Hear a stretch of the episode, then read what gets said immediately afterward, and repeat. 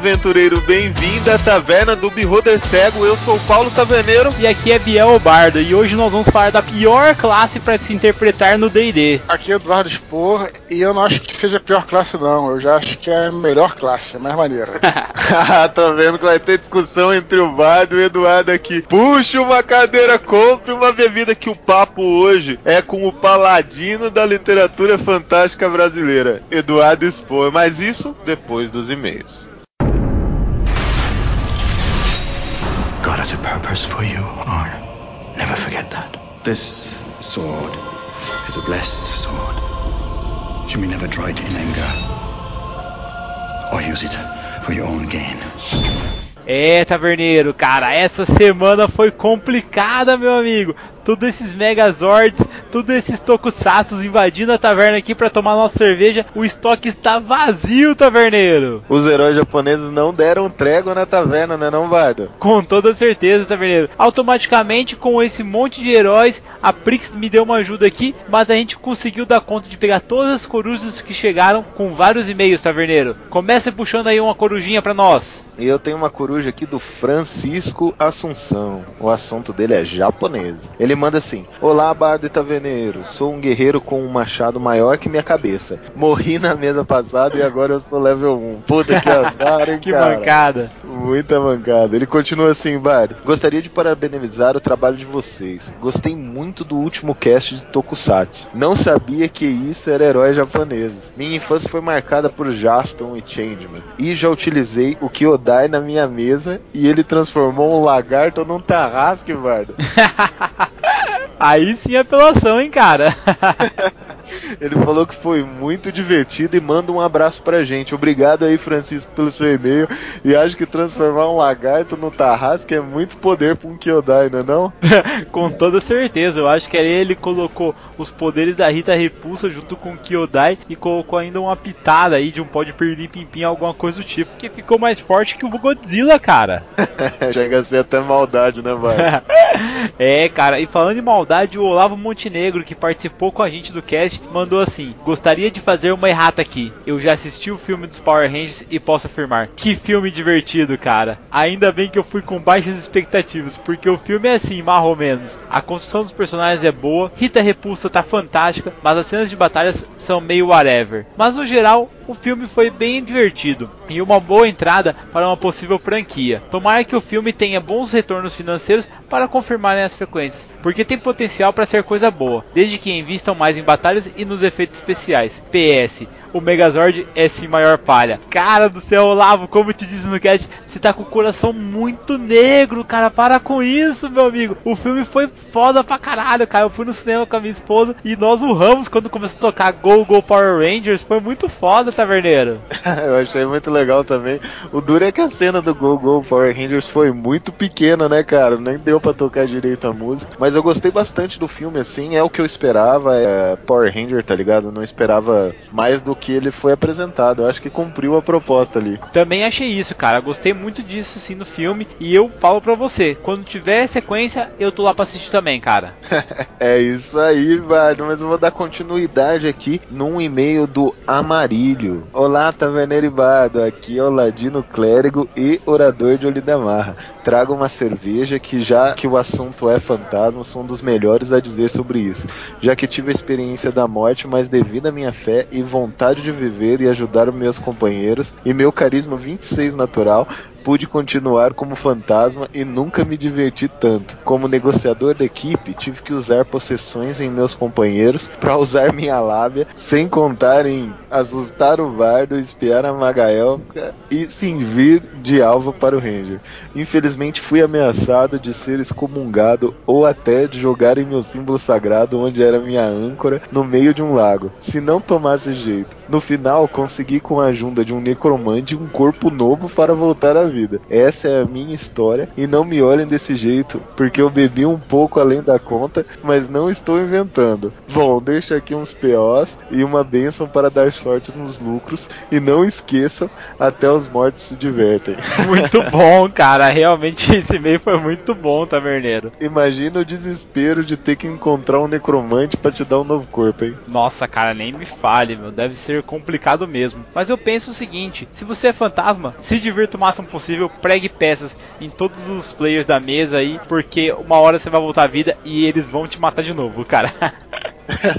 e dance a dancinha do Beetlejuice no jantar. Ah, com toda certeza. E eu puxo aqui a última coruja da noite, taverneiro, que é do Carlos Barg. E ele manda assim: Salve, taverneiro, bardo e cozinheira. Desce aquela gelada pra nossa alegria. Caramba, sabia que Power Rangers era grande, mas nem tanto assim. 23 temporadas é coisa beça. Devo ter assistido umas 7, talvez 8 temporadas quando passou na Globo. Salvo engano, na extinta TV Globinho. Uma coisa que vocês esqueceram de comentar que foi sensacional foi o crossover que teve com as Tartarugas Ninjas. Aquilo foi demais. Infelizmente, a maioria desses que foram citados no cast de fato eu não conheço, mas compartilho da sua ideia do Cybercops também, Bardo. Achava sensacional quando passava na TV. Como podem ver, sou de pouca conversa e muita ação. Desculpem-me por falar com vocês olhando para a minha linda capa vermelha com o sangue de meus adversários derrotados através de minha espada. É que possuo um pequeno transtorno obsessivo compulsivo, vulgo toque, e de vez em quando acabo hipnotizado por essa belezinha. Agradeço pelo ótimo atendimento, mas já vou indo. O dever me chama, aqui estão algumas moedas de ouro que devem pagar pela boa comida e bebida. Até a próxima. Obrigado, Carlos, pelo seu e-mail. E para nossa alegria, você aqui na taverna. É isso aí, gente. Continue mandando seus e-mails. E lembre-se, nós estamos com a promoção da nossa camisa da taverna, que é o Anão no Barril. E não deixem de adquirir a sua. R$ 29,90 apenas na promoção. E você pode pedir que nós enviamos para todo o país. Logicamente, o frete é por sua conta, porque os goblins não trabalham de graça. É verdade, gente. Não é fácil pagar os goblins. Vocês sabem que eu tive problemas com orcs recentemente. E temos que proteger a taverna. Lembrando ainda que você deve apresentar o Beholder para todos os seus amigos, aí seu grupo de aventureiros, para que todo mundo possa aí ouvir nossos casts e também curtir nossa fanpage no Facebook e nosso perfil no Twitter. Ainda devo dizer para vocês que o Esquadrão Podcast tem programas maravilhosos de podcast ali durante toda a semana aí que vocês podem ouvir nossos parceiros sem nenhum problema e com muita diversão, galera. E, Taverneiro, para deixar claro, nossos problemas com fantasmas ainda não terminaram e o que a gente pode fazer para acabar de vez com esses espíritos aí malvados que estão aqui na taverna. Mas isso nada melhor do que chamar um grande paladino como o Eduardo Spor. Bora pro cast? Bora pro cast, Taverneiro. The last time God lost faith in man, he sent a flood. This time, he sent angels. Grande Spor, é um prazer gigantesco receber você aqui na nossa taverna. Cara, eu acho que você não faz ideia da nossa felicidade de ter você aqui. Não falo isso só pela oportunidade de ter um escritor dos universos fantásticos aqui na taverna tomando a nossa cerveja, mas também a pessoa que eu respeito muito pelo acolhimento que você dá com os seus fãs, cara. Isso é admirável, que você realmente é o nosso paladino da literatura fantástica, cara. Valeu, cara. Obrigado por vocês me receberem na taverna de vocês, abrirem as portas, fazerem um desconto aí na cerveja, no vinho, né? Porque o Paladino é mais pra vinho do que pra cerveja. Cerveja é mais bárbaro, né? É Paladino verdade. mais um vinho, uma coisa assim, porque o vinho é coisa de povos mais civilizados. Então eu aceito uma caneca de vinho e agradeço vocês aí por terem me chamado. E um assunto que eu sempre gosto de falar, cara, é uma coisa que tá no meu sangue mesmo, que é o RPG. Eu nunca neguei isso, sabe? É um hobby que pessoas falam muito sobre RPG em geral, mas pra mim é muito importante porque me apresentou aos meus melhores amigos, fez com que eu, na infância, na adolescência, me levasse pra caminhos bacanas, caminhos corretos, entendeu? Então eu devo tudo isso ao RPG, cara. Então eu fico muito feliz sempre quando eu falo sobre isso. Fico até emocionado quando eu falo sobre RPG. O que para algumas pessoas pode parecer uma coisa meio ridícula, né? Mas pra mim é algo muito sério, assim. Sério não que seja sisudo, mas é algo que pra mim é uma coisa muito importante. É, Eduardo, pra gente aqui também, eu e o Bardo, né, o Biel, que chamamos vocês aqui, a gente se conheceu numa mesa de RPG. A esposa do Bardo, que inclusive tá escrevendo as cartas pros nossos clientes da taverna aí que tá comprando a nossa camiseta, ele chamou a gente pra jogar, ela jogava, era uma mesa até atípica, tinha três, quatro mulheres na mesa. uma coisa mais atípica, assim, do que o normal. Agora não mais, né? Mas na época. E a gente seguiu até hoje, cara. Isso faz quanto tempo aí, hein, Bard? Uns. Eu tô casado há 5, eu namorei 7. Cara, nós estamos juntos aí nessa mesa aí há mais ou menos 12 anos, cara, jogando na mesma mesa, taverneiro. E tá, É, já, então- já estão em que nível já? Nossa, Eduardo, a gente resetou, voltou, já mudamos de sistema, a gente começou jogando na 3.0, passamos pela 3.5, 4.0, agora estamos na 5.0 do D&D. Sem contar que a gente ainda se aventurou aí nas Ilhas de Tormenta também, que é o RPG nacional também, já fomos já um pouco de Dragonlance também, então foi uma boa viagem aí já. Maneiro, cara. E o RPG, né, Eduardo? É isso que você falou, cara. É uma coisa muito bacana, porque ele cria um link muito forte com as pessoas que estão jogando ali, né, cara? Então, realmente, muitos amigos meus são próximos, assim, por causa das sessões de RPG e as conversas e aquele momento de entretenimento, né, que a gente tem geralmente final de semana. Os meus amigos de RPG são amigos até hoje, sabe? É, até, até quem diga que você conhece a pessoa através dos personagens dela, né? Porque por mais que eu faça, sei lá, posso até fazer um Chaotic Evil, mas vai ter, não pelo alinhamento em si, mas vai ter alguma coisa ali que vai ser característica minha, sei lá. Eu sou um cara, por exemplo, que gosto muito de juntar as pessoas e aglutinar e tentar, não assim, liderá-las, mas assim, eu, Eduardo, né? Eu gosto assim de ser um agregador, né? Isso até um Chaotic Evil pode fazer. Então, no RPG em si, também observando, sem você querer e sem você racionalizar isso, quem são as pessoas, né? E claro que ali tem pessoas que você acaba se afastando também, então, enfim, como você falou, cara, o RPG eu acho que é muito mais do que um hobby, também é uma maneira de você ficar com os amigos e conhecer as pessoas, enfim. Eu acho que a parte mais divertida do final de semana, cara, é sentar na mesa, rolar uns dados aí e tomar uma cerveja, quem joga com cerveja, quem joga com refrigerante. No nosso caso é muito refrigerante, muito doce que a gente come o tempo todo. Então, não para nunca e, cara, Exatamente, exatamente. Querendo ou não, você coloca todas as conversas da semana em dia. E isso reforça o laço que a gente tem de amizade com os nossos amigos aqui. né? Não importa quem tá mestrando, não importa quem tá jogando, mas o negócio é se reunir pra se divertir também. é um hobby interessante porque é aquela coisa, né? Depois que quem tem filho e tal, fica meio assim, com dificuldade de sair pra festa e tudo mais, e o RPG você acaba sendo um hobby indoors, assim, né? Que você vai lá e, e mesmo assim encontra com a galera, enfim, eu gosto pra caramba. Mas trazendo um RPG assim, que a gente já sabe que isso foi muito importante aí pra sua vida, né, Expor? Até mesmo pros seus livros e tudo mais. né? E sim, com certeza. Ah, qual a influência, o quanto influenciou isso, né? A galera tá sempre presente ali fazendo essas perguntas pra vocês. Assim, no mundo de RPGs é, Claro. qual é o seu personagem favorito ali? Qual a sua classe favorita nesse mundo? Beleza, então, deixa eu falar pra vocês o seguinte: quando eu comecei a jogar, eu comecei a jogar Dungeons and Dragons. Eu acho que eu devo ser uma geração mais velha que vocês. Eu comecei a jogar o, o Encyclopedia, que era aquele livro do DD que reunia todas as caixas. Né? Do primeiro DD lá, ele foi lançado em caixas: caixa vermelha, caixa preta, caixa verde. E aí o Holy Encyclopedia reunia todas essas caixas aí. E era um livro, assim, grossão e tal. Mas era Dungeons and Dragons, então você não tinha essa distinção entre raça e classe. Apesar de que o Holy Encyclopedia já tinha outras classes. Por exemplo, eles tinham um Monk. Mas o Monk, ele era uma classe. Você não podia fazer um Monk elfo nem nada. Então, Ah. nas classes básicas do Dungeons Dragons, eles tinham lá alguns personagens. Se eu não me engano, era o anão, o elfo, que era uma espécie de um fighter mage, era o, o Magic User, nem chamava de Wizards, né?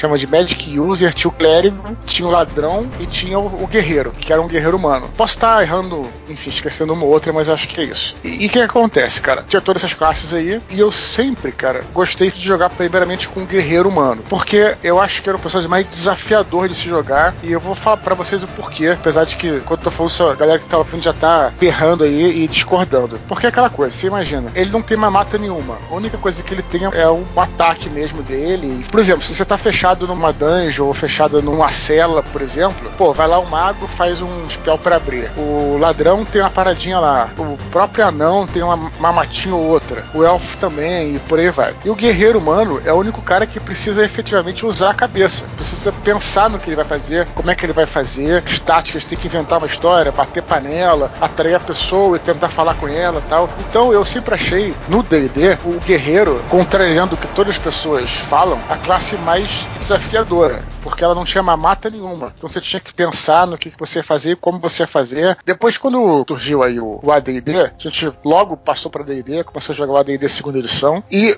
eu joguei muito tempo com Fighter, ainda era classe que eu gostava mais, mas acabei gostando do Paladino quando eu comecei a ler o Dragonlance, né? A gente, bem criança, leu os romances de Dragonlance, a, a turma da minha escola que a gente jogava, e no Dragonlance tinha lá os cavaleiros lá de Solamnia, e tinha um tipo de cavaleiro de Solamnia que era um paladino, mas que você podia se especializar como guerreiro e tal. Eu achei aquilo bem maneiro, porque eu sempre pensei naquele guerreiro com armadura, o guerreiro pesado, sabe? Tem gente que gosta mais do estilo bárbaro, que é maneiro pra caralho também, não tô falando que é ruim não. Mas eu sempre vi o guerreiro, porque a minha ideia do guerreiro é aquela coisa bem clássica medieval. Cavaleiro, assim. Por- É, que outra coisa que me influenciou muito, que eu gostava pra caramba, era o filme que muita gente acha tosco, mas foda-se, eu gosto pra caralho, que é o Excalibur. Não sei se vocês já viram esse filme. Com certeza, ô louco. Um filme inglês dos anos, acho que 1981. Esse filme é- tinha o, o VHS e via aquele filme em loop, adorava, sabe? E aqueles caras tinham uma armadura pesada e até contrariava um pouco dessa ideia de que se o cara veste uma armadura pesada não consegue nem se mexer e tal. Não, os caras conseguiam se mexer. Eu achava maneiro aquele tipo de guerreiro, né? Com armadura pesada e tal. E aquilo seria o mais próximo ao paladino. Claro que um guerreiro também pode ter uma armadura pesada, mas ah, os cavaleiros da Távola Redonda seriam mais próximos ao paladino. E aí também tem a questão do ethos, né? Do paladino, que era uma coisa que eu cresci também vendo Star Wars, né? Então era uma coisa que não é igual aos Cavaleiros Jedi, mas tem uma coisa assim de honra, né? Tem a, toda a ética do Cavaleiro Código Jedi, de né? Conduta, né? código de conduta, código de honra, que era o mais próximo ao, paladino. Eu já fiz muito Fighter Lawful Good, mas depois eu comecei a ver, cara, desperdício de fazer um Fighter Lawful Good. Já que você vai fazer um Lawful Good, pô, por que você não faz um paladino? Que tem muito mais habilidades e, e nem pela mamata, entendeu? Mas pra caracterizar mesmo. Daí que veio é, essa preferência, assim, como eu disse, talvez a minha preferência não seria nem por paladino, mas por um Fighter Good. Eu sempre gostei de jogar com personagens good, com heróis, assim. Eu acho mais legal você, especialmente RPG, cara. Pô, você ser um cara bom pra você ter uma união no grupo, sabe, cara? Não que o grupo precisa ser necessariamente heróico, mas ter uma união. Porque o bacana do RPG é isso, cara. O que me fascinou no RPG desde a primeira vez que eu joguei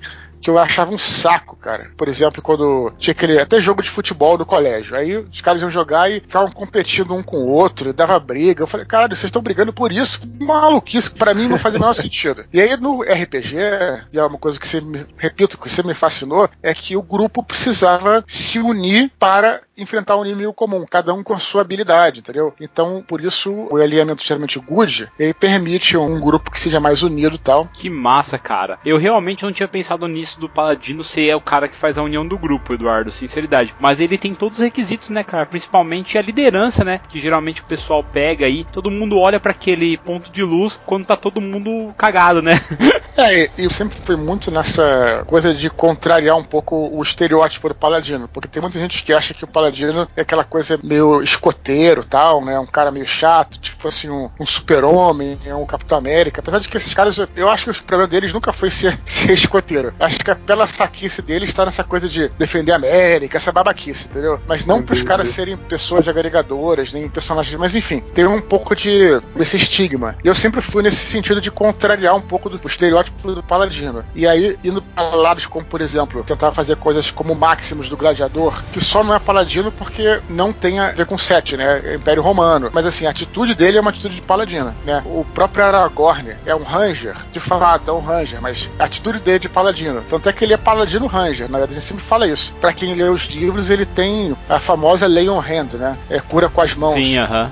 É, e ele no Retorno do Rei, cara, tá usando full plate, né, no final. Então, automaticamente, se ele for Ranger, ele já vai perder alguma das magias dele ali, no caso. Ele tem que ser realmente dual classe e um paladino aí pra variar. É verdade. Tanto é que foi ele que curou lá a Helma e tudo. Então ele é um paladino, né? barra ranger. Mas é muito bacana de fazer que foge um pouco do estereótipo. Eu sempre fui nessa linha. É, o cara ser Lawful Good não significa que ele vai ser um cara bobalhão, muito pelo contrário, né? Por aí vai, entendeu? Eu sempre pensei nesse sentido. É, porque muita coisa que às vezes os players confundem, né? É o, é o paladino e esses códigos que ele tem. O paladino não é idiota, né? Se ele vê um mal que é muito poderoso pra ele naquele momento, ele vai deixar marcado ali e vai voltar quando quando tiver mais forte, ou vai elaborar uma estratégia. Não vai sair correndo, bater de frente com um demônio e morrer, sabe?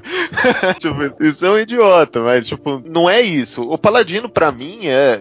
E concordo com você quando você fala do guerreiro Lawful Good, dá vários exemplos ali, porque o paladino é aquela pessoa que se preocupa com algo maior. Além de se preocupar com a união, com esse bem-estar, não é só o bem-estar pessoal, sabe? É uma coisa bem Uhum. maior, assim. Então, quando o bardo virou e falou, pô, a gente tem que gravar com o paladino, né? Eu falei, pô, tenta conversar com o Expo lá, ver se ele pode gravar com a gente e tudo mais. Eu comecei a dar uma pesquisada, conversei com os meus amigos ali, que são um pouco na linha de historiador, e, e li alguns sites de internet, porque sempre quando eu lia sobre os paladinos, eles têm uma referência com a nobreza, sabe? Diretamente, assim. Porque Uhum. você lê os contos, os caras sempre têm cavalos, que a gente sabe que não era uma coisa barata na época, sabe? É, um cavalo era extremamente caro, armadura super completa, espada de qualidade, sabe? Então, tipo, eles sempre têm links com a nobreza. Eu falei, pô, mas a gente sabe que a nobreza, o clero na época também tinha um poder muito elevado quando esses contos e tudo mais foi escrito, né? Mas por que, né? Tipo, esse contato direto? Porque não tinha ninguém fora. E daí eu descobri que a palavra mesmo paladino, ele vem de. Na verdade, é uma série de contos. Contos, né, Barda? É isso? Isso, é uma série de contos franceses, né? Que falam do Carlos Magno e da tropa de elite dele, que seria aí os Dez Cavaleiros. O primeiro deles que ficou famoso aí pela conduta de paladino, igual vocês estavam falando aí, justamente é Holland ou Rolando, não sei porque eu achei Rolando, mas não acho que seja Rolando dados de 20 aí no caso. Então não sei como é que seria o nome dele certinho, a pronúncia. E foi justamente nesse conto que foi a primeira vez que a gente viu a palavra paladino, né? Talvez tenha outros aí perdidos, né? Mas a gente descobriu que a palavra vem de uma região mesmo de Roma, né? Que é chama Palatino, que é uma das sete colinas lá de Roma, onde tinha uma grande concentração da galera com a grana ali mesmo, sabe? Tipo, dos palácios são todos localizados lá e tudo mais. E também tem a centralização do clero. Então esse link relacionado com a religião, né? Com esse processo religioso, também vem dali, sabe? Então quando eu vou fazer meu personagem paladino da mesa, eu tento fugir um pouco dessa área nobre, sabe? Mesmo as pessoas esperando que eu tenha uma descendência nobre ali, eu coloco eu como um viajante, quase como ali mesmo um Aragorn, por exemplo, da vida, né? Tipo, de repente Claro. ele tem algumas ações perdidas, assim. Então eu acho que a estrutura do Paladino no- como personagem, que os nossos ouvintes aí estão escutando e às vezes têm muita dúvida, na verdade ele é um guerreiro muito bom pela justiça, pelos juramentos que ele fez, pelos códigos que ele tem, e ele briga por algo maior e não por algo pessoal. Eu acho que é isso que distingue o paladino de um guerreiro normal, né? É aí, também ele representa um ideal, vamos dizer assim. Paladino clássico, não esse paladino antigo, romano, que chegou pra gente, que a gente conhece mais, seria mais assim, a gente vê ele como cavaleiro medieval, talvez como Uhum. cavaleiro da Távola Redonda, né? Obviamente, por que, que essas histórias eram muito difundidas? Porque eram histórias que provavelmente você tinha nobres que não eram o que deveriam ser. Então, essas histórias, aí imagina se tivesse um nobre desse tipo e tal. Em tese, na Idade Média, né? O sistema feudal, se você pensar bem, era uma coisa interessante, mas não deu certo, como muitos outros sistemas. Porque, na verdade, né, o nobre, ele estava ali para servir ao povo. Então, assim, o fato dos servos, por exemplo, pagarem uma grana pro nobre, não é pro nobre ficar lá fechado no seu castelo, fazendo festa e comendo lá o porco assado que ficava rodando e bebendo vinho e fazendo nada disso. Aquele dinheiro, em tese, era para ser recolhido, é para ser construído um castelo um forte que serviria em caso de ataque, a população entraria na cidadela e esses caras estariam armados, comprariam, como você bem falou, cavalos e armaduras possantes, armaduras né, de placas, ou que seja, dependendo do seu período, não para ir nas cruzadas e pegar tesouro, não, para defender os camponeses. Então, em tese, o nobre seria aquele que estaria ali para não servir aos camponeses, talvez seja um pouco forte, mas estaria ali para defendê-los, né? E o que acabou acontecendo, talvez na maioria dos casos, foi justamente ao contrário. Com essa grana, muitos viraram tiranos ou mini tiranos de suas terras, tudo a gente sabia que o ser humano é complicado, né? E aí, o, o paladino é o que contraria isso, quer dizer, ele é no meio desse caos todo, né, no meio desses nobres que provavelmente eram a maioria, esse paladino seria uma luz nas trevas, né? Eu, quando eu coloco ordens na minha mesa, né? Eu sempre coloco esse atrito, assim. Minhas mesas são muito políticas, sabe, Eduardo? Então, tipo, sempre tem esses atritos políticos, assim, que eu faço os personagens escolherem um lado, ou até mesmo eles estão envolvidos dentro desse contexto. E realmente, o paladino é uma ordem que vai mais pro campo, né? Tipo, de servir. Então, quando a gente fala na questão, até mesmo que você estava falando assim, é uma questão de gestão de pessoas, né? Conforme a liderança numa empresa, por exemplo, a liderança serve para dar a base para as pessoas trabalharem, saca? Que é essa Uhum. questão dos paladinos de lutarem por justiça e defenderem os camponeses e tudo mais. Essa questão de nobreza, como deveria ser feito, né? Mas eu concordo com você, eu acho que a maioria utilizava de uma outra maneira, por isso que existiram as ordens de paladinos, né? Cara, vou falar pra vocês que quando eu penso em Paladino, eu lembro de um filme chamado Arne, o Cavaleiro Templário. Cara, que é muito legal. Ele é um sueco, né, nas cruzadas. O modo como ele luta, o modo como ele encara lá as cruzadas ali como uma penitência, é muito massa, cara. Sério, não só as cenas de luta que são muito boas do filme, tá, galera? Passa facilmente numa regra de 15 anos, acho que o filme não tem tudo isso ainda, mas é muito bom e mostra ali como que um paladino acho que se porta, porque tem uma cena lá de batalha que ele mata dois caras rapidamente e em seguida ele já se ajoelha, sabe? Tipo, na frente da espada dele faz uma oração. Eu achei aquilo ali o paladino, sabe? Na época que eu vi. Eu falei, nossa, um paladino tem que ser assim, cara. Esse código de conduta. E ele é aquele cara que, meu, ou é preto ou é branco, cara. Não tem área cinzenta ali. Isso que eu acho legal das ações É, dele. sim, Tipo, sim. Mas a acho que vida de você- você paladino fala não é isso, tão Eduardo. O fácil paladino é papo reto, né? da nobreza, né, Bardo? Pelo menos não nas nossas mesas, né? Nem me fala, cara. Vixe. Então, aí entra a minha abertura, Eduardo, porque, cara, sempre que eu jogo com Paladino, meus dados estão sempre dando um, só cai coisa na minha cabeça. Sinceridade, eu acho que é eu que não tenho sorte com a classe, cara, porque é difícil mesmo interpretar. Sempre que eu pego a classe e falo, não, você Paladino, o meu grupo, cara, vai pra bandidagem, e é difícil você colocar os caras na linha, entendeu? É complicado mesmo, cara. Ah, isso realmente é. Hoje tá mais. tá um pouquinho diferente, mas na terceira edição, na 3,5, você não podia se associar a nenhum tipo de cara que fosse evil, né? É, então. E eu gostava disso, cara. O Paladino era uma classe, cara, que eu até gostava mais anteriormente, apesar de eu ter jogado e gostado bastante da quinta edição, tá bem maneira tal. Mas tem uma coisa assim que eu. Enfim, não chega a ser um problema, mas eu acho que cada vez menos tá se dando importância aos alinhamentos. E é uma coisa que eu particularmente gosto muito. Tem gente que até prefere não jogar com alinhamento e tal, mas eu gosto pra caramba do alinhamento, porque ele realmente te dá uma- um direcionamento. Na tua vida real, claro que você não vai fazer um monte de besteira, algo vai acontecer, uma consequência vai acontecer. Em tese, na mesa de jogo, não aconteceria nada. Ainda mais se você não estiver jogando campanha, estiver jogando um jogo específico e tal. Então acho que o alinhamento serve para isso, serve uma, uma ferramenta restritiva, mas que é boa em relação ao roleplay. Eu sempre dei muita ênfase, cara, a essa coisa do roleplay, entendeu? E eu gostava muito do Paladino porque ele era um personagem desequilibrado, mais forte do que os outros. Hoje em dia ele tá equilibrado com todos os outros personagens. Beleza, não é uma coisa ruim não. Mas antigamente ele era mais forte. Na terceira edição, por exemplo, ele era mais forte que os outros personagens. E o que, que ele tinha de restrição? Ele tinha que selar o Fugud. Eu acho isso muito bom, cara. Até fiz um trocadilho sem querer, acho isso muito bom. Aí que entra o RPG, entendeu, cara? O mestre tem que seguir aquilo. Eu mestrando, teve alguns personagens que perderam a paladinês lá durante algum tempo. né? Uma mesa que eu mestrei, por exemplo, cara era paladino e mandava bem e tal, mas ele é, acabou executando um, e um anti, né? Que é tipo um, um homem serpente e tal, e já tinham vencido, o bicho tava no chão, o cara tava lá com zero hit points ou um tal, ele foi lá e finalizou o bicho. Isso aí não é uma atitude, enfim, é uma atitude covarde. E aí o cara perdeu durante, sei lá, quase um ano, ficou mó merda, ficou um guerreiro meio errante sem ter os poderes dele. Cara, isso é RPG, entendeu, cara? Aí que tá a diferença para outros jogos, para que eu respeito pra caramba, né? Como, por exemplo, jogos eletrônicos são bem legais e tudo, mas é outra coisa. O RPG se diferencia por isso, porque ele tem que usar essas ferramentas restritivas, né? No bom sentido, alinhamento, essas coisas todas, porque é aí que entra a, a representação. O cara tem que, ah, não, então eu vou fazer aquilo porque eu sou um laufo evil. Eu com meus amigos, a gente passava, cara, noites e noites e noites discutindo alinhamentos, o que que era, o que que não era, o que que um, um personagem de filme era, o que não era, a gente adorava essas paradas. Então talvez eu seja um cara um pouco retrógrado pra hoje em dia. Mas eu gostava disso, cara, porque antes o Paladino ele era um personagem muito mais poderoso, só que tinha que aplicar a restrição do alinhamento. Hoje em dia ele também tá bom, tá legal, tá, tá diferente, tem várias possibilidades, mas tá mais equilibrado com as outras classes, entendeu? E o- os alinhamentos ficaram um pouco de fora. Não, cara, eu tô, eu tô rindo aqui, cara, porque o que você falou foi exatamente o alerta que eu dei ao nosso bardo que tá jogando de paladino na nossa mesa.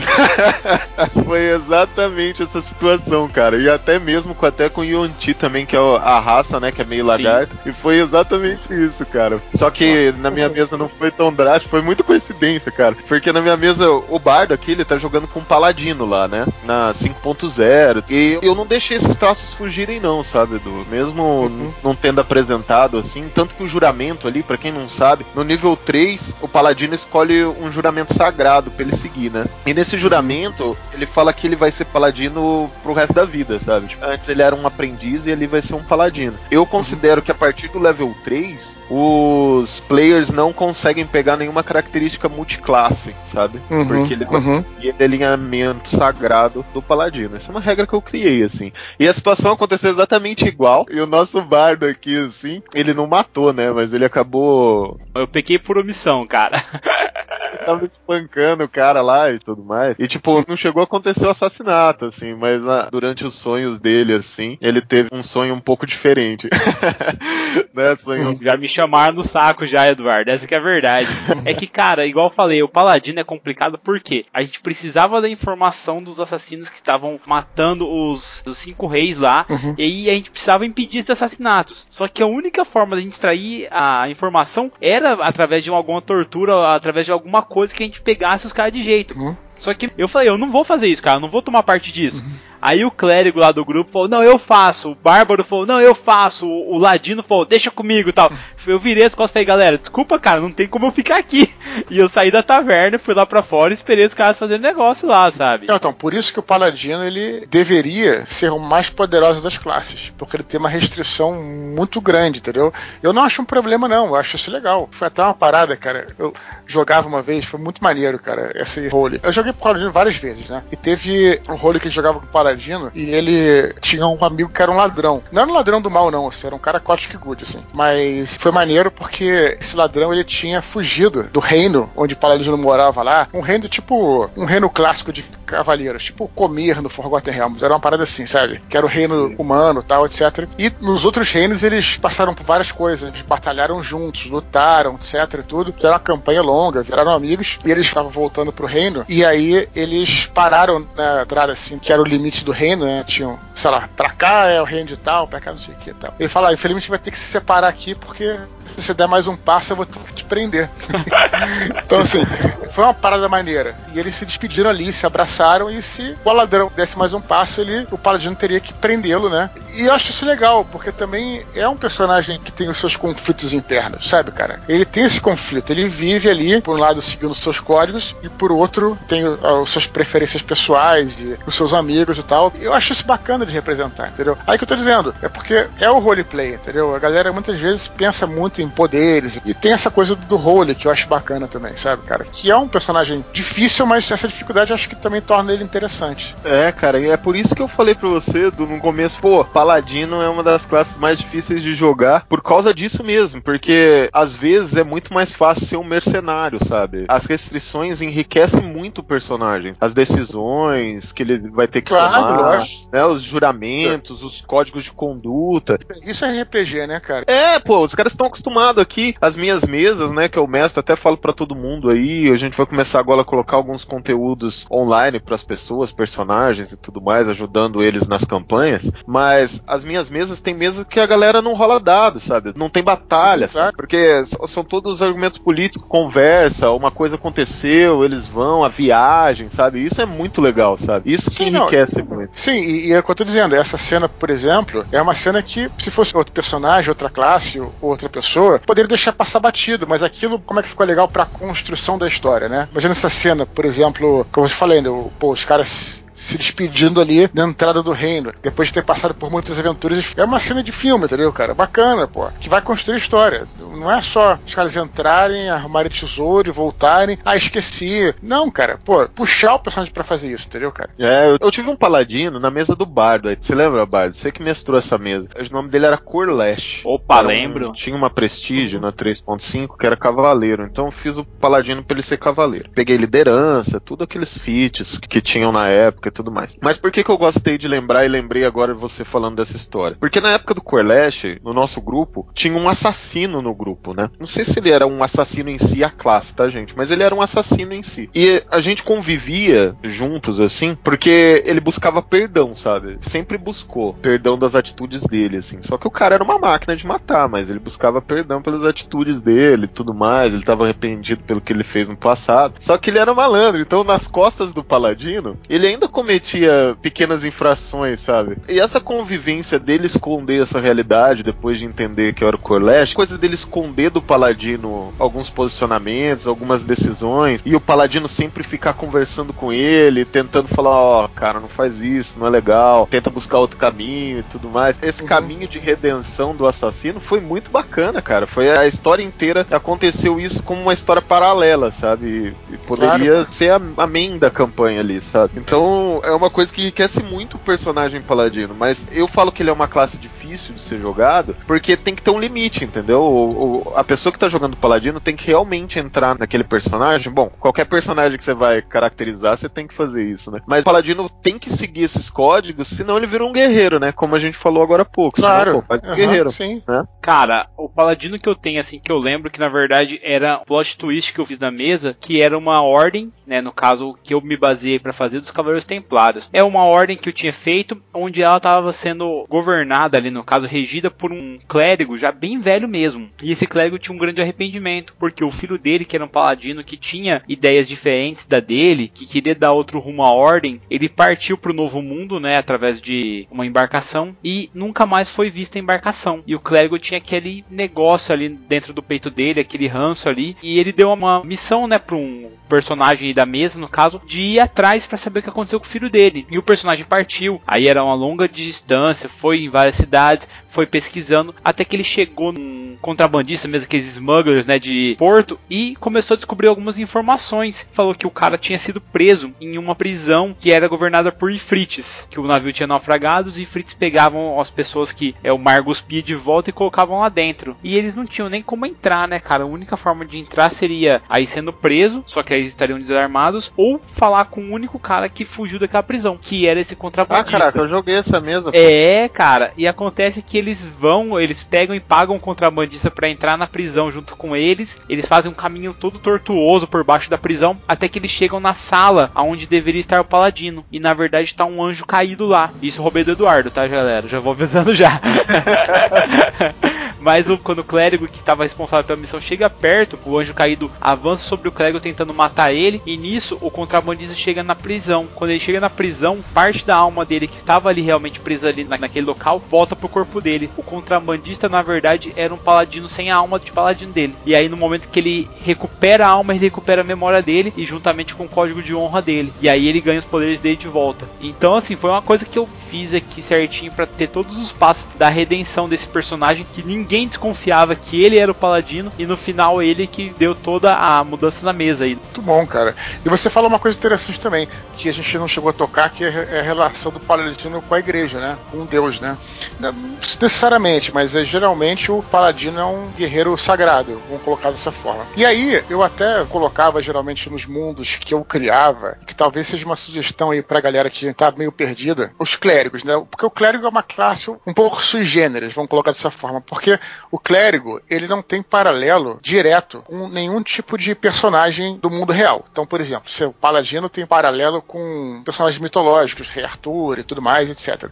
O Ranger, você pode, enfim, fazer um paralelo com o Robin Hood, né, e outros do tipo. Por aí vai, né? O mago, você tem o Merlin, ladrão, você tá encontrando com até Monk você tem, né, dos ninjas e tal. Agora, o clérigo não. O clérigo, em geral, é um, os padres, né, e tudo mais. Padre eles, Quevedo. Padre Quevedo é, o É, mas aí agora você tem que imaginar o Padre Quevedo de armadura pesada. Então esse é o lance. o clérigo, ele além de ser um utilizador de magia divina, ele também é um guerreiro. Então, eu sempre pensava assim, como é que eu ia encaixar isso numa igreja, por exemplo? Qual seria o papel, por exemplo, dos paladinos e seria um papel dos clérigos? No caso, assim, de uma igreja civilizada. Uma igreja, talvez uma igreja de Tyr. E aí eu tive essa ideia, que eu sempre usei nas minhas mesas e que parece ter funcionado, que é, eu não via o paladino como um cavaleiro templário. Por que, que é o cavaleiro templário? O templário são os cavaleiros do templo, os cavaleiros que ficam protegendo o templo. Então, nas minhas campanhas, nos mundos que eu criava, geralmente a relação era assim: os clérigos, então, que podiam usar armadura pesada, né? Podiam usar até long sword. E os clérigos, então, eram templários, eram guerreiros que protegiam o templo. E os paladinos eram cavaleiros que iam à guerra, que iam às missões, que iam a. É claro que não, nada te impede de você fazer um, um player clérigo e o clérigo sair em jornada, não é esse o lance. Mas a divisão era assim. Então, os guerreiros, digamos assim, sagrados, que protegiam, que ficavam dentro do templo e, portanto, tinham relação mais próxima com os ídolos, com os deuses,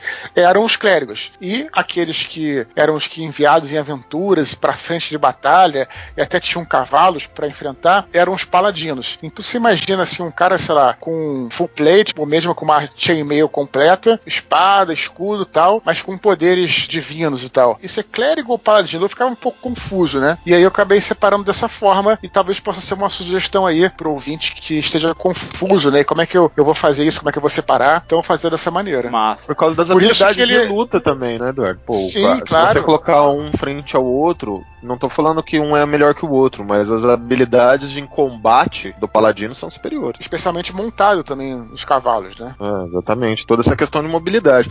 Eu sempre quando eu utilizo essa diferença de paladino e clérigo, é muito legal a gente falar isso, porque eles têm funções diferentes. Cê- Você vê, é Claro. claro, assim, né? Tipo, Mas você concorda que confunde um pouco, né? Confunde. Especialmente quando você tá falando de uma igreja civilizada. Beleza, eu tô falando, se você falar de um clérigo lá do deus da floresta, ele vai ser diferente. Mas de uma igreja civilizada, é um pouco confuso essa divisão. É por isso que eu destaquei dessa maneira como eu faço, entendeu? é da postura tradicional do clero, né? Tipo, que a gente conhece, assim, histórica, né? Sim, Por exemplo, eu, eu- eu coloco todos os líderes religiosos, clérigos, porque eu vejo os clérigos como conselheiros, sabe? Tipo, por exemplo, tudo bem, pode ter um paladino super mega assim, só que ele seria um líder de batalha, sabe? Tipo, quase um mestre da guerra, assim, saca? Claro. Diferente dos clérigos. Então eu acho que os clérigos são aonde os paladinos vão pedir conselhos. Fazem a função de padres mesmo. Tipo, quando precisar defender a casa do deus dele, que daí eu acho que é isso que você pensa também, ele veste a armadura e vai pra linha de frente, porque faz parte É. também do processo de treinamento ali. A, a questão de disciplina do corpo também, a disciplina do corpo, a disciplina da mente, tem todo aquele, esse aspecto. Eu acho legal esse ponto de vista seu, hein, cara? E aí, quando tem a guerra, os paladinos vão e alguém fica defendendo a cidade, defendendo o templo, que é né,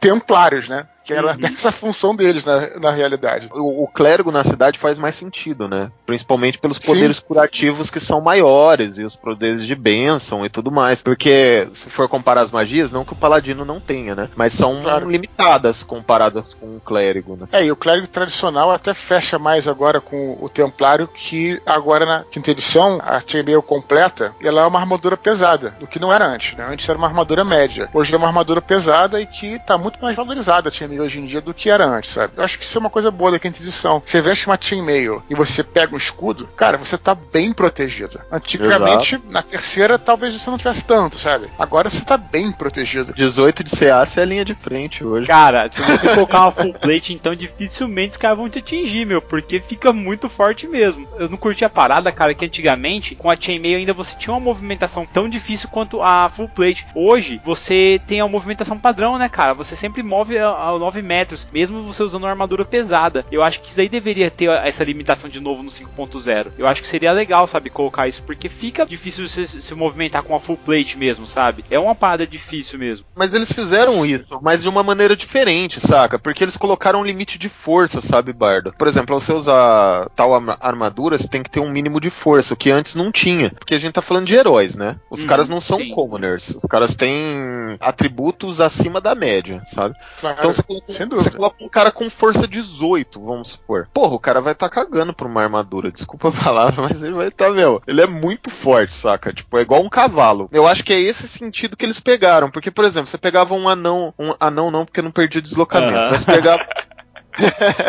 você pegava um humano lá, né? Tipo, sei lá, com 18 de força, ele usava uma full plate ele tinha restrição de deslocamento, sabe? Você tem uma força e uma agilidade anormal ali. Eu acho que é isso que eles pensavam, mas eu concordo. Às vezes, seu ponto de vista pode ser isso. Mas eles restringiram na questão da força, sabe? Eu acho que eles não deixaram de lado esse seu posicionamento. É que na verdade eu gostava mais porque, cara, dava aquela sensação de que você realmente estaria pesado, sabe? Com a armadura completa ali. Você realmente vai ter, assim, toda aquela proteção que, por exemplo, os franceses tinham contra os ingleses campo de batalha. Que eles iam com o escudo pesado na frente, as armaduras, e iam avançando contra os arqueiros. Só que o deslocamento dos caras caía mesmo, não só pelo terreno ali, no caso que eles estavam aí na lama, mesmo muitas vezes aí em charco, só que também porque o bagulho é pesado mesmo. O cara ia chegar no oponente já cansadão, cara, porque imagina só, são 30 quilos de ferro ali, de aço que o cara tá levando, fora a two-hand sword dele ali, né? Mas assim, por outro lado, eu acho que a quinta edição, ela é uma edição que tá bem fácil de você fazer os ajustes que você quer, sabe? Então se você quiser, digamos assim, incluir essa regra de restrição de movimento, ou mesmo no Guia do Mestre, por exemplo, você tem um capítulo inteiro que é o Dungeon Master Workshop, que você tem muitas regras opcionais ali, inclusive uma regra que se assemelha um pouco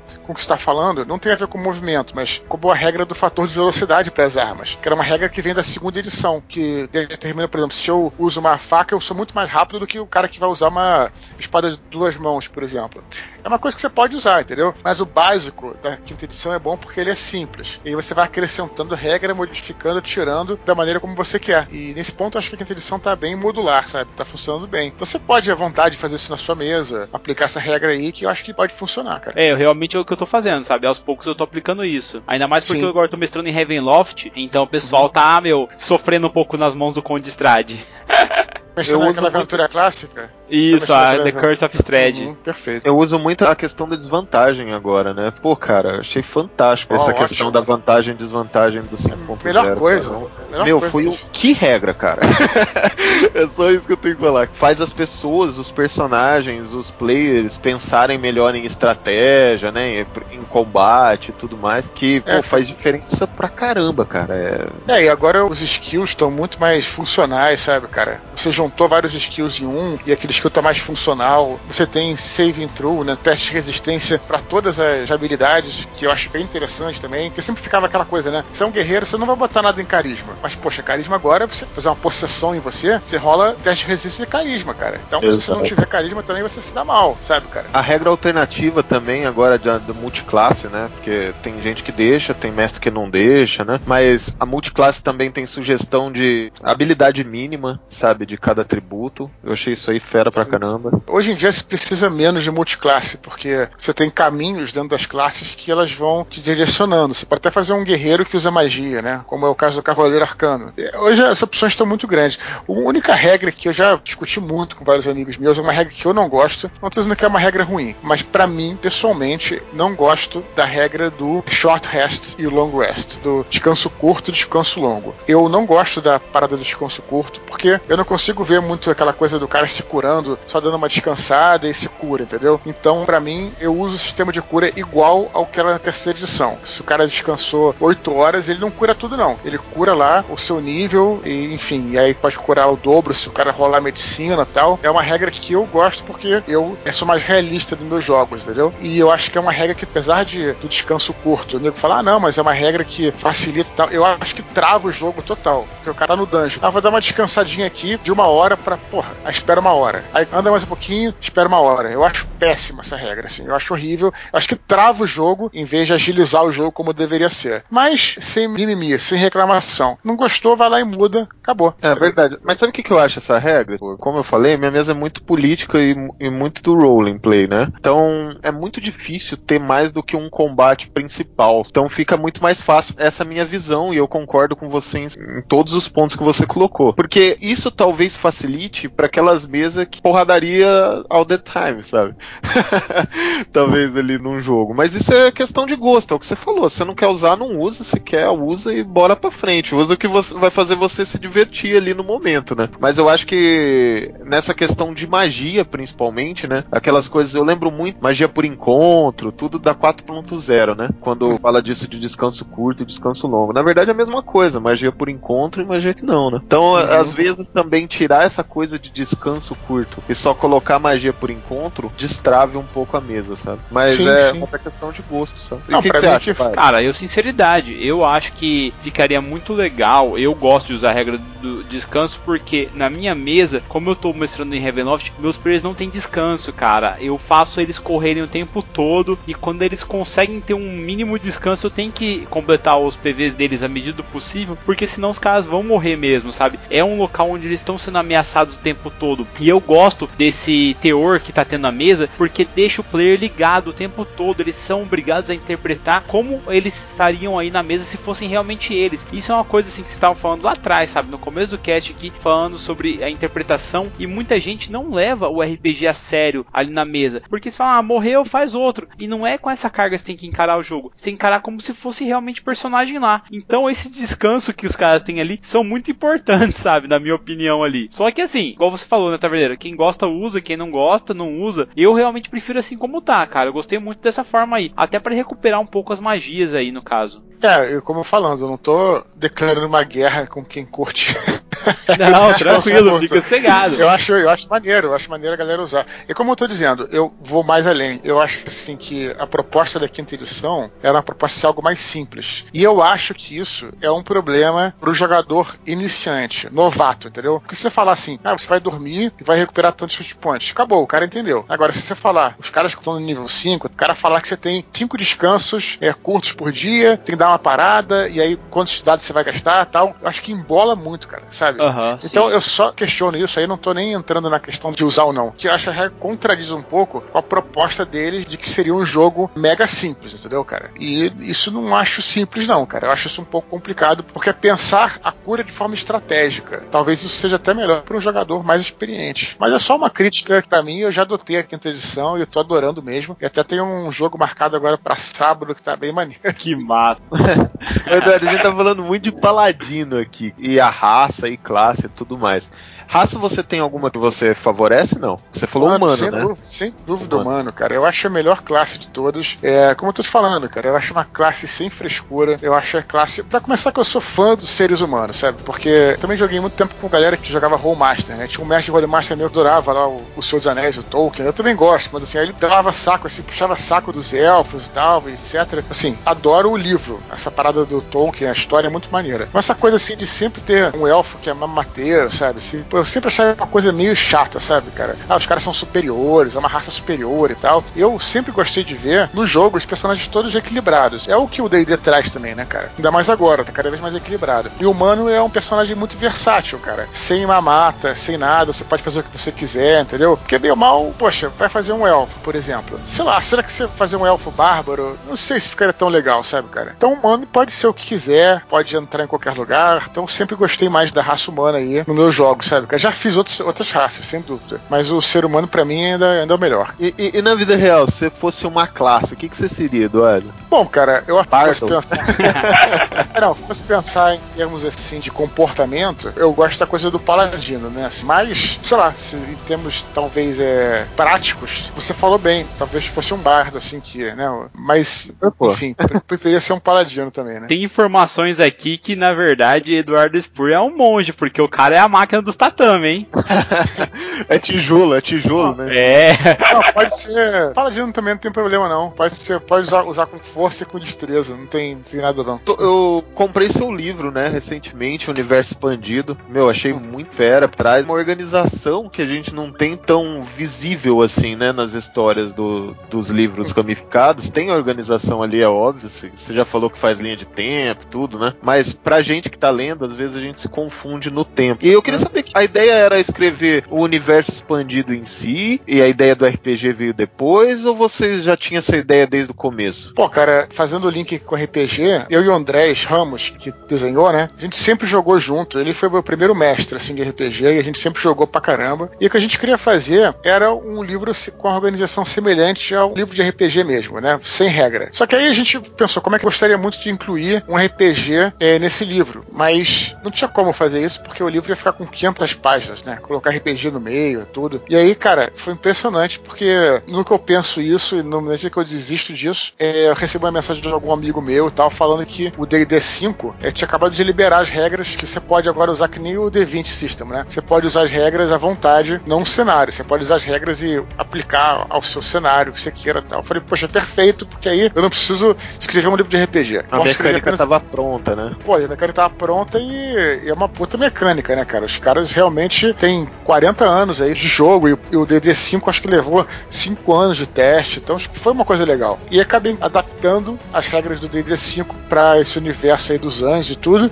E aí no livro do universo expandido tem um capítulo que você pode usar ele para jogar RPG, tem uma parte lá de divindades que seriam quase como se fossem magias e tudo. E aquela coisa, se você não quer jogar necessariamente com anjos e demônios, você pode usar aquelas regras para criar um anjo demônio na sua campanha, por exemplo, de Forgotten Realms, digamos assim, um anjo diferente, coisa do tipo. Pode fazer dessa maneira também. Ou então também pode usar, se você não gosta de anjos, mas quer jogar com seu D&D clássico lá tal, dentro do livro também tem um mundo de campanha que é o, o mundo de campanha da Terra antediluviana, que é antes do dilúvio. É uma coisa mais semelhante à era iboriana do Conan. E se você quer, por exemplo, jogar um jogo, tenha lá, enfim, anjos mesmo e as religiões semelhantes às nossas, pode jogar nesse mundo de campanha aí que tem todos os deuses lá e todos os países, territórios e tal. Eu acho que é excelente para quem curte RPG, para quem joga RPG, até porque a gente que fez, né? E a gente justamente que se amarra nisso, entendeu? Então foi uma coisa feita de RPGista para RPGista também. Pô, cara, eu achei muito massa e até tava conversando com você antes da gente gravar aqui que eu tô desenvolvendo uma mesa que vai acontecer no universo que você criou aí. Até uma dica aí de aventura para quem quiser mestrar e para quem quiser fazer, porque eu gostei muito do jeito que vocês fizeram, ficou muito fácil de entender, né? Não tem enrolação, tá lá presente, tá tudo feito certinho, tudo bonitinho. Tanto que eu vou fazer no período das guerras mediterrâneas, sabe? Entre uhum, Atlântida e Enoch. Que é bem um mundo de fantasia mesmo, né? É um mundo de fantasia. Isso, é questão do tipo do Orion e do Metatron, tá tudo envolvido ali, né? Naquela questão ainda, né? Tipo, tá, os dois estão ali. Daí tem vários ganchos que a gente pode até exemplificar aqui. Essa aventura, inclusive, eu vou fazer com a questão dos paladinos, que vão estar tá trabalhando, os paladinos dos dois reinos, que os dois reinos também têm as desavenças, mas também pregam as mesmas coisas, sabe? Então também tem assim Sim. um movimento político fudido que dá para trabalhar. Então tem várias coisas Porque... criando e desenvolvendo. Ficou muito fantástico, cara. Porque Atlântida é assim, seria o mais comparável como se fosse um reino élfico, né? Não tem nada a ver com elfo mas eles seriam mais comparáveis no mundo de fantasia clássico com os elfos, né? Que são aquelas, aquelas criaturas que têm a magia do sangue, são honrados e tudo, etc. E os seres humanos aí, eles já são mais comparáveis a, enfim, aos humanos mesmo, que os Atlantes, eles são mais para sorcerer que tem a magia no sangue. Já os Enochianos, os humanos, eles não têm essa magia no sangue, portanto eles precisaram de desenvolver rituais, marcar aquilo em livros e tal, então seria mais próximos aos Wizards, né? Então dá para fazer essa ligação bem bacana, assim, tem várias coisas e tem um paralelo semelhante à Ereboriana do Conan, que também foi uma das minhas inspirações. Por exemplo, um reino que é tipo Egito mesmo, tal, um reino que é tipo, tipo África e tudo. Então dá para desenvolver uma campanha até bacana assim, sem usar os anjos, mas uma campanha no mundo de fantasia mesmo. Dá para ficar bem legal, sabe? É exatamente isso. Eu vou usar o, os anjos, né, por causa do Orion. Então ele vai estar tá presente, mas vai ter uma mega de uma cortina de aço ali em Enoch impedindo que ele entre, né? E também vai rodar em torno dos filhos de Lilith, sabe? Que eu vou colocar sim, ali também. Lilith, porque... claro. Então, tipo, é um universo que dá brechas para vocês utilizarem. E não necessariamente é o que você falou. Precisa ser utilizado anjos ou demônios, assim, vai, vai de você. Mas a adaptação que você fez pro sistema ficou fantástico, assim. Infelizmente ainda não testei em play ainda algumas uhum. coisas, mas eu acredito que não vai ter nada não, tá bem legal, cara. O livro já seria muito legal sem inserir esses aspectos de RPG ali, só pela estrutura dele, é, essa linha do tempo visível que você colocou ali, sabe, que dá para ter uma noção melhor, né, da organização do universo e tudo mais. Mas esse uhum. toque, coisa que é interessante pro pessoal que eu vou falar a linguagem da galera que entende da quinta edição de RPG e tal. O que acontece? É, nos próprios livros, tem, os anos são divididos em sete ciclos, né? Na verdade, o sétimo ciclo são só tem Metatron os arcanjos. E os heróis chegam ao sexto ciclo e tal. E aí, o que, que aconteceu? Eu acabei dividindo os níveis em ciclos. Então ele agrupa. Por exemplo, você tá no primeiro ciclo, você dá primeiro nível. Se você passa pro segundo, é como se desse um pulo pro quinto, entendeu? Se você vai pro terceiro, é como se você pular cinco níveis. Isso vai bem de acordo com o que a gente sempre pensou e encaixou bem com o nosso universo, no universo dos anjos, porque o universo dos anjos foi muito baseado também nos Cavaleiros do Zodíaco. E os Cavaleiros do Zodíaco tinham isso. Por exemplo, ah, o cara era cavaleiro de bronze. Beleza, se o cara vai enfrentar o cavaleiro de prata, não é como se o cara fosse um nível acima, é como se o cara fosse cinco níveis acima. E aí é a possibilidade até de você fazer um jogo de anjos super poderosos. Já coloca os caras no sexto. Ou então o anjo primeiro ciclo, ele é muito fraco, muito fraco mesmo. Talvez mais fraco que personagens de fantasia. Isso é interessante. Eu quero fazer um jogo estilo John Constantine, né? Só de investigação e tal. Beleza, coloca os caras do primeiro. Então você pode até ir ajustando aí. Enfim, você pode fazer vários tipos de jogos possíveis e se demorar muito para passar de nível, pode recompensá-los com ponto de inspiração, por exemplo, que é uma ferramenta que eu tenho usado bastante nos meus jogos e que a quinta edição propõe aí, e que eu gostei muito também. Olha, Eduardo, eu vou falar, cara, que igual o Taverneiro aí que tá pensando em mestrar a parte de anjos, você me conquistou, cara, no segundo livro da sua nova trilogia aí, quando você falou da Segunda Guerra. E eu tô para falar que, meu, quero montar um RPG para jogar naquele mundo ali, naquela época ali, daqueles eventos, e colocar um Daniel aí, e mesmo os aliados dele, amigos dele ali naquele momento, cara, porque, sinceridade, a descrição que você fez, cara, me levou pra lá, velho. Até a parte que você fala sobre a SS estar investigando as coisas antigas de Enoch, mesmo para procurar a raça mestre ali, é muito legal e dá para você utilizar em vários ganchos de campanha aquilo ali. Eu achei muito bacana. Mas eu, deixa eu te fazer uma perguntinha básica, cara.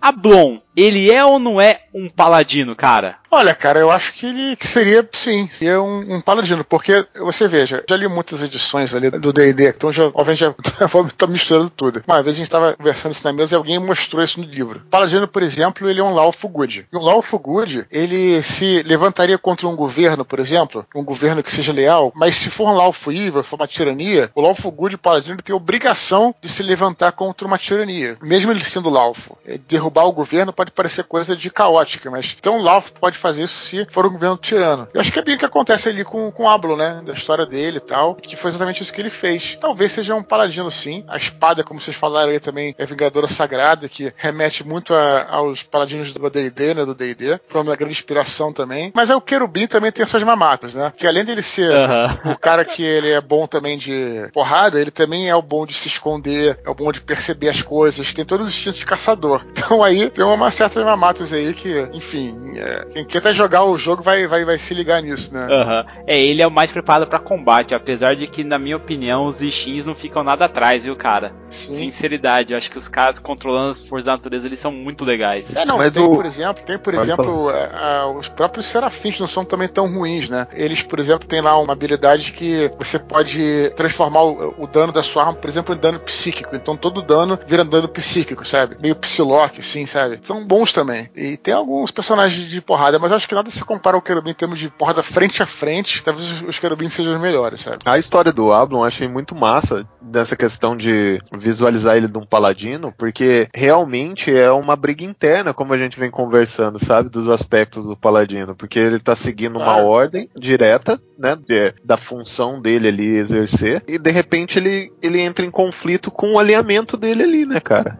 Em determinado claro, momento. E daí o, o alinhamento dele fala mais alto. E eu acho que isso que é foda, sabe? Tipo, esse foi foda. Porque ele sabia o caminho que ele tinha que percorrer, sabe? E chega um determinado momento que aquela ordem para ele não servia mais pelo caminho que ele tinha criado em cima dos princípios próprios, assim. Então eu achei muito é, massa. É, sem querer me estender muito, nem dar spoiler, porque eu sei que muitos aqui que estão escutando não leram os livros, e, enfim, você vê a trajetória do Ablon e você, em Batalha do Apocalipse, depois que você lê o Paraíso Perdido, que na verdade se passa antes, você observa um Ablon talvez um pouco mais lawful neutral. Lawful neutral, assim, uhum. mais fanático em relação aos seus objetivos, ele vai se tornando lawful good, porque ele observa que nem tudo está certo, que aquilo de fato é uma tirania, e ele começa então a, a, se rebelar contra aquilo. É bem interessante desse ponto que você acabou de falar, assim, né? Ele vai mudando e se tornando um, um paladino mesmo, né? O que ele era antes um soldado, né? E aí se torna assim, seria um, um fighter e tal, e acaba se tornando um herói, um paladino, né? E mas a, a, história do Ablon é muito bacana mesmo ali, pelo que você já contou para nós. Agora deixa eu fazer uma pergunta, sem dar spoiler para mim ou pros nossos ouvintes aí. Qual é o seu personagem favorito que você já criou até hoje? O seu o, o cara que você fala assim, é o meu personagem, aquele ali é o que eu mais gosto. E não vem falar que não, eu gosto de todo mundo igual, não sei o que, não, eu quero a resposta final. Qual é o seu personagem que você considera o seu personagem favorito ali que você já criou? Então, cara, o Ablon Ablo é um personagem que veio do RPG, cara. É, é, é, complicado dizer que assim, que eu gosto mais dele, mas é porque ele também foi um personagem que, é assim, era um personagem de Mundo das Trevas. Não sei nem de Vampire, mas de World of Darkness, da White Wolf. E aí, depois ele, a gente foi usando vários sistemas, mas ele nasceu porque a galera jogava com vampiro, lobisomem e tal. E a gente resolveu jogar com anjos e demônios porque tínhamos visto o filme lá, Anjos Rebeldes. E aí acabamos fazendo personagens de anjos e demônios e o Ablon foi um deles. Ele acabou reunindo ali várias coisas que eu gostava dos outros RPGs. Como eu falei, código de honra que veio dos paladinos, talvez dos Jedi, coisa do tipo. Também tinha algo de Ranger nele, sabe? Que tinha algo de soldado também. Então, no mundo das trevas você pode criar, né? As habilidades independem da sua classe. E aí, depois ele foi, ele foi passando para outras edições, jogamos em D20, jogamos em. E agora finalmente da quinta edição. Então, assim, eu gosto muito do Ablon, mas também é um lugar comum, porque é o personagem que, que eu sempre joguei, né, cara? Seria muito, muito bobo falar isso, mas posso falar outros também, se vocês quiserem. Como você falou de Paladino e, enfim, falou do Ablon aí, talvez seja. Talvez eu tenha que escolher só um, né? Como você pediu. O Artyom, você escolheu jogar com ele lá no Nerdcast, sabe? Que vocês gravaram Sim, lá. cara. Eu sei, que no, eu sei que no começo, você até comentou, né? Num, era até tipo um teatro tudo mais, mas depois a coisa foi se desenrolando e, e transformou naquela aventura, né? Mas você escolheu ser um paladino? É, assim, eu me lembro que a gente foi, foi exatamente o que você falou. A gente ia gravar um, um Nerdcast sobre RPG em geral, como qualquer todo outro, não vai ser, não era um Nerdcast de RPG com história de RPG começamos a gravar esse teatrinho pra ser na mudança de blocos. E aí acabou que começamos a gravar e aí foi embora, sabe? E aí, ah, que, que cada um é, tipo, era pra cada um se apresentar. E eu escolhi, alguém escolheu Bárbaro, o outro escolheu não sei o que, é, Bardo, e eu acabei escolhendo um Paladino, porque era, sei lá, mais próximo às coisas que eu gostava, que eu jogava, foi uma coisa assim meio, ah, vou escolher um Paladino porque é o mais, mais básico aqui a parada era ser mais clássica. E acabou que a galera foi enrolando o jogo e tal, e foi embora, noite adentro. Muito doido, né, cara? Muito legal, né, cara? Porque é uma coisa que todo mundo gosta, né? Às vezes fica essa correria do nosso dia a dia. É, por exemplo, eu, o Bardo, você aí acabou de falar que vai jogar também. A gente não deixa de lado, né? Mas aquela pessoa que gosta e de repente se depara numa situação de jogar, ele fica louco, né, cara? E segue. Claro. Bom, Eduardo, eu queria agradecer mais uma vez, cara, a sua presença aqui na taverna. Obrigado mesmo. E eu queria deixar espaço, cara, para você fazer qualquer jabá que você queira fazer, cara. E já me dá uma data, né? Pô, Gabriel, vou visitar vocês aí em Londrina, cara. Se você falar que você vai vir esse ano, já vou ficar muito feliz já, cara. Senão vou ter que ir na Bienal ou na CCXP pra te encontrar lá, cara, pra pegar meu último autógrafo aqui. Aham. Beleza, cara. Pô, primeiro, como eu falei, eu que agradeço aí por vocês terem me convidado aí pra, pra esse papo aí na taverna. Muito legal mesmo. É assim como eu tô dizendo, é, é bom a gente conversar sobre. É um papo nerd mesmo, né?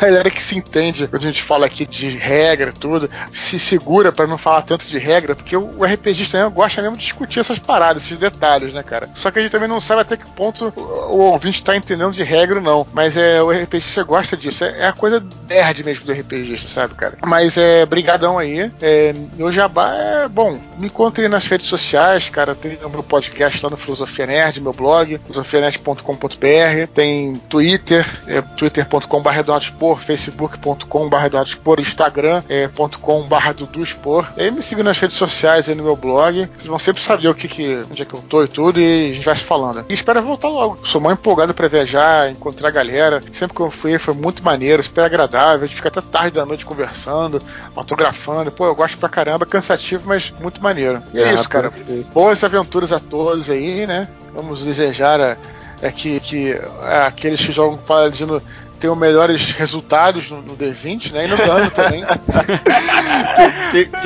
Eu vou te dar um- uma dica agora. Posso dar uma dica de. Lógico de pode, cara. Galera? É, lógico que pode. é uma coisa escrota, mas que você vai resolver esse teu problema. Que é o seguinte: você vai fazer um paladino Ralph. Tá? O Ralph, na quinta edição, ele tem um negócio chamado sortudo. Uma habilidade chamada sortudo. Então sempre que ele faz um ataque e ele tira, por exemplo, um número baixo, ele é, tira um, acho que ele tira, não sei se ele tira um número baixo ou se ele tira um. Eu sei que ele pode jogar de novo aquele, aquele D20. Então não vai ter esse problema. Vai fazer um paladino, se caso você tira fumble, você vai jogar de novo. Você tem que ser um paladino Halfling. É meio bizarro, mas talvez resolva o seu, o seu problema. E, e pega o talento de, de rerolar os números baixos com arma grande, sabe? tem um, não, tem um, tem um talento. Eu gosto de chamar de façanha, né? Eu chamo fit chamo de façanha aqui em casa. Mas tem uma façanha que você. É como se tivesse, como se tivesse uma vantagem é, no dano. Então, se você rolar o dano. Acho que você rola, sei lá, rolar um D8, você rola dois D8 e escolhe melhor. Acho que tem, acho que tem uma que é assim. E aí já pronto, já, já faz o combo aí, cara. É. Já resolve o problema. Ô, ô, Taverneiro, quero mudar meu paladino na sua mesa, cara. Vou mudar minha raça. não vai não, Bart. Sua raça tá definida na minha mesa. Eu quero agradecer aqui e finalizar agradecendo o Eduardo por tudo que ele tem feito, não só pra gente que é ouvinte, pra gente que gosta, a atenção que ele dá, ele espera até o final, conversa com todo mundo ali no limite. Ele também abriu muito espaço no campo da literatura fantástica no Brasil, também tudo isso, uma grande parte desse agradecimento é para você, Edu. Isso é uma coisa pessoal minha, me fez escrever novamente e tô escrevendo aí, até pedi para ele por e-mail há algum tempo atrás quem são os leitores críticos dele ali, ele me mandou os leitores críticos, todo o contato, então Edu é sempre aberto aí pro pessoal que quer conversar com ele. E quero agradecer você, Edu, de ter vindo aqui. Queria saber para finalizar mesmo se esse universo fechou ou ainda você tem alguma ideia para ele? Pô, eu tenho muitas ideias. Ufa! Mas... Tirou um peso já do coração agora, cara. Mas isso não quer dizer que eu vá publicar também agora. Eu, eu, nesse momento, o que eu tô fazendo é trabalhando no site. Então, no site do Filhos do Éden e na aventura é, oficial, gratuita, que vai ser em PDF, tá ficando muito maneira. Não vou nem dar nenhum spoiler para não. Enfim, mas é uma aventura já de primeiro ciclo, né? Primeiro nível. Pra galera que tá talvez um pouquinho perdida aí, é sobre como começar uma aventura de antes. A gente tá fazendo uma aventura bem fechadinha, fácil pro mestre conduzir e fácil também pro jogador. É, é, se divertir lá dentro. Então, espero que saia em breve. É, galera, fica ligado então no site, compre o Filhos de Éden Universo Expandido para adicionar na sua mesa esse universo fantástico do Eduardo. E por hoje é só. Bardo, levanta essa música aí, que agora eu preciso fechar essa taverna, tirar os bêbados para fora, que os quartos estão lotados. Até mais, galera. Tchau, tchau. Falou, galera. Tchau, tchau. Valeu, galera. Abraço.